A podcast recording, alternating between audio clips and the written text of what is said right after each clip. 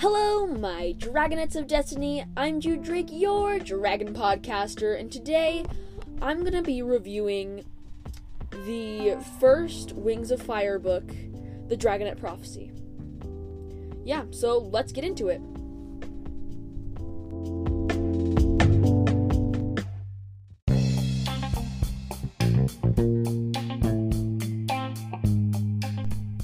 Before we get into this episode, um, if I could just ask you all to, uh, if you're listening, if you're listening on Spotify, to rate my podcast. You can rate it whatever you want. Doesn't have to be five stars. Rate it whatever you think my podcast deserves. Uh, make sure to share this podcast to all your family and friends. Um, and I think that's all. Make sure to go check out all of my other podcasts if you want to hear more from me. And yeah, let's get into the episode.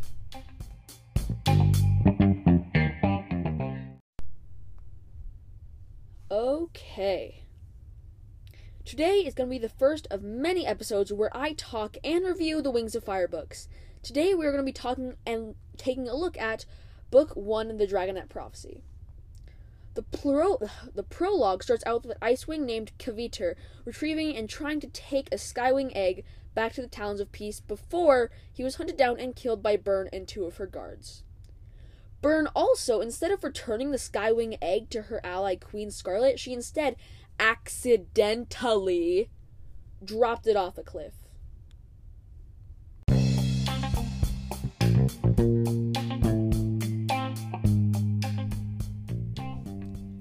After that, we go right into chapter one, where we are in the perspective of Clay, who is thinking about how he didn't think he was the right dragon for a big heroic destiny. Him and the other Dragonets of Destiny are living in, the in an underground cave somewhere around the claws of the, of the Clouds Mountains. Fun fact about Clay, he was originally going to fall in love with Glory.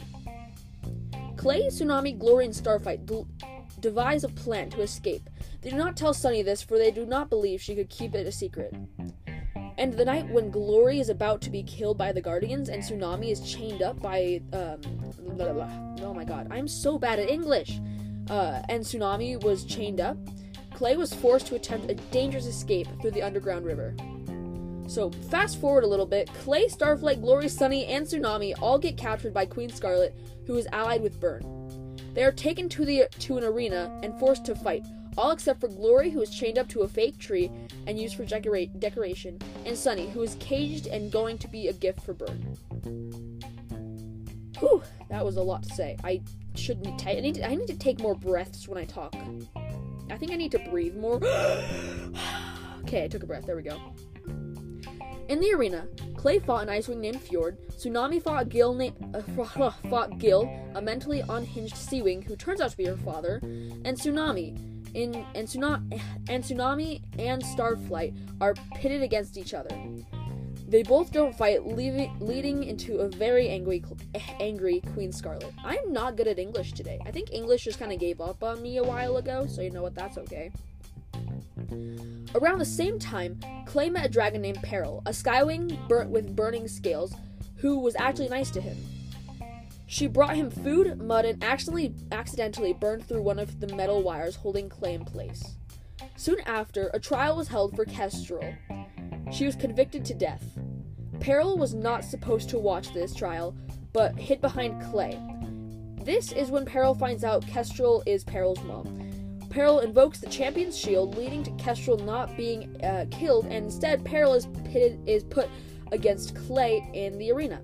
If Clay wins, Peril dies and Kestrel dies. If Peril wins, Clay dies and Kestrel goes free.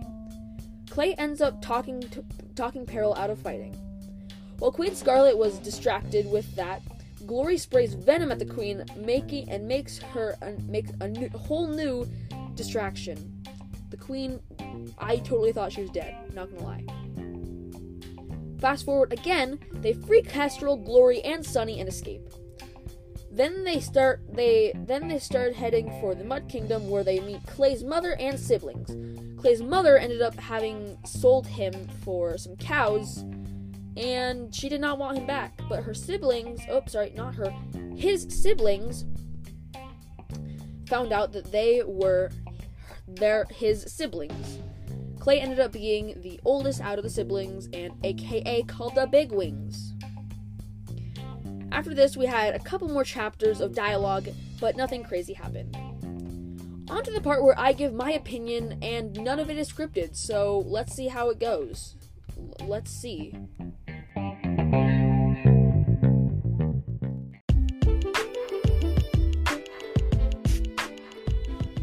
Okay, so obviously, this is the first Wings of Fire book most people will listen to or read because it is literally the first in the series. This was the first book I read of Wings of Fire, and it was the first book I ever listened to on Audible.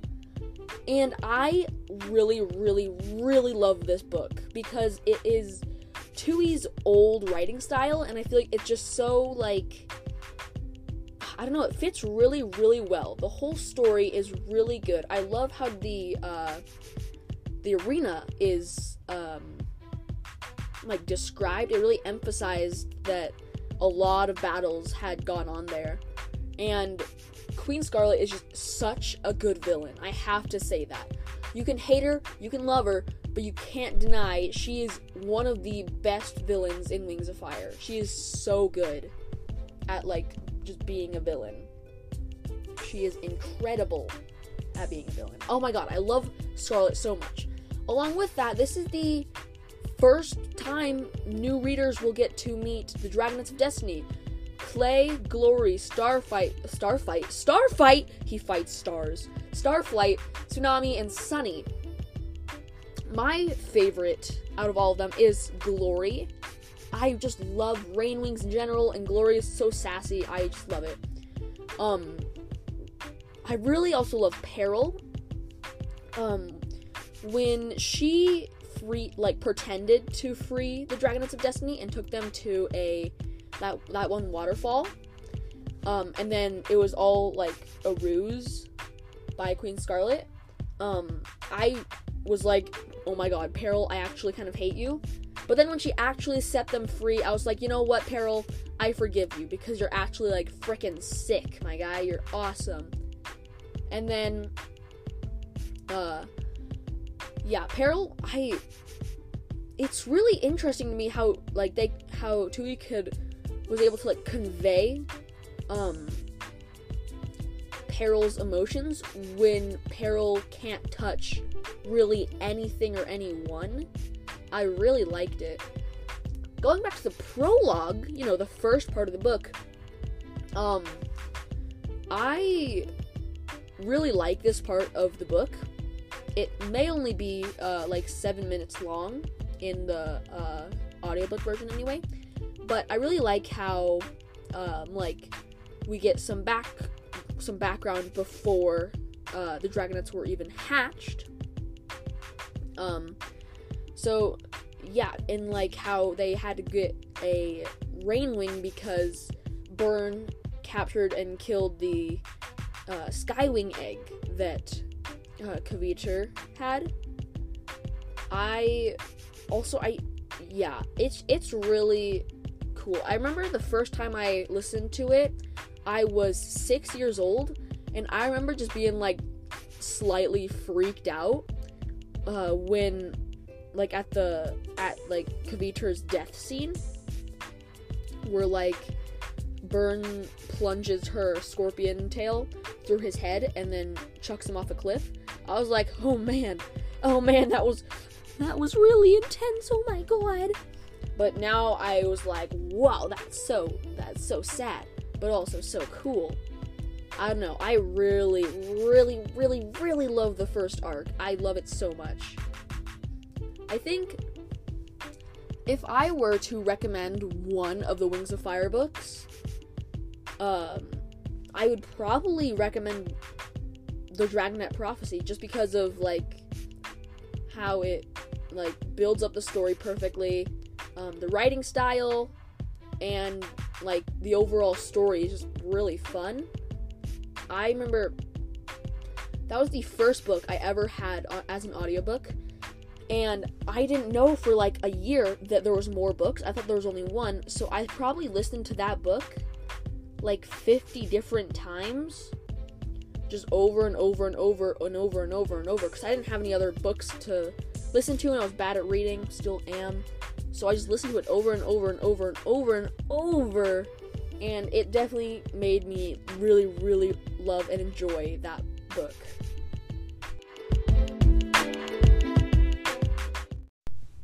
My final thoughts are that this uh, this book is definitely easily top five of my favorite books in the Wings of Fire series. It holds a very special place in my heart for being the first audiobook to, I ever owned, and I now that I have more audiobooks, I still find myself constantly coming back to it and reading it and listening to it. So definitely top five favorite Wings of Fire books for me.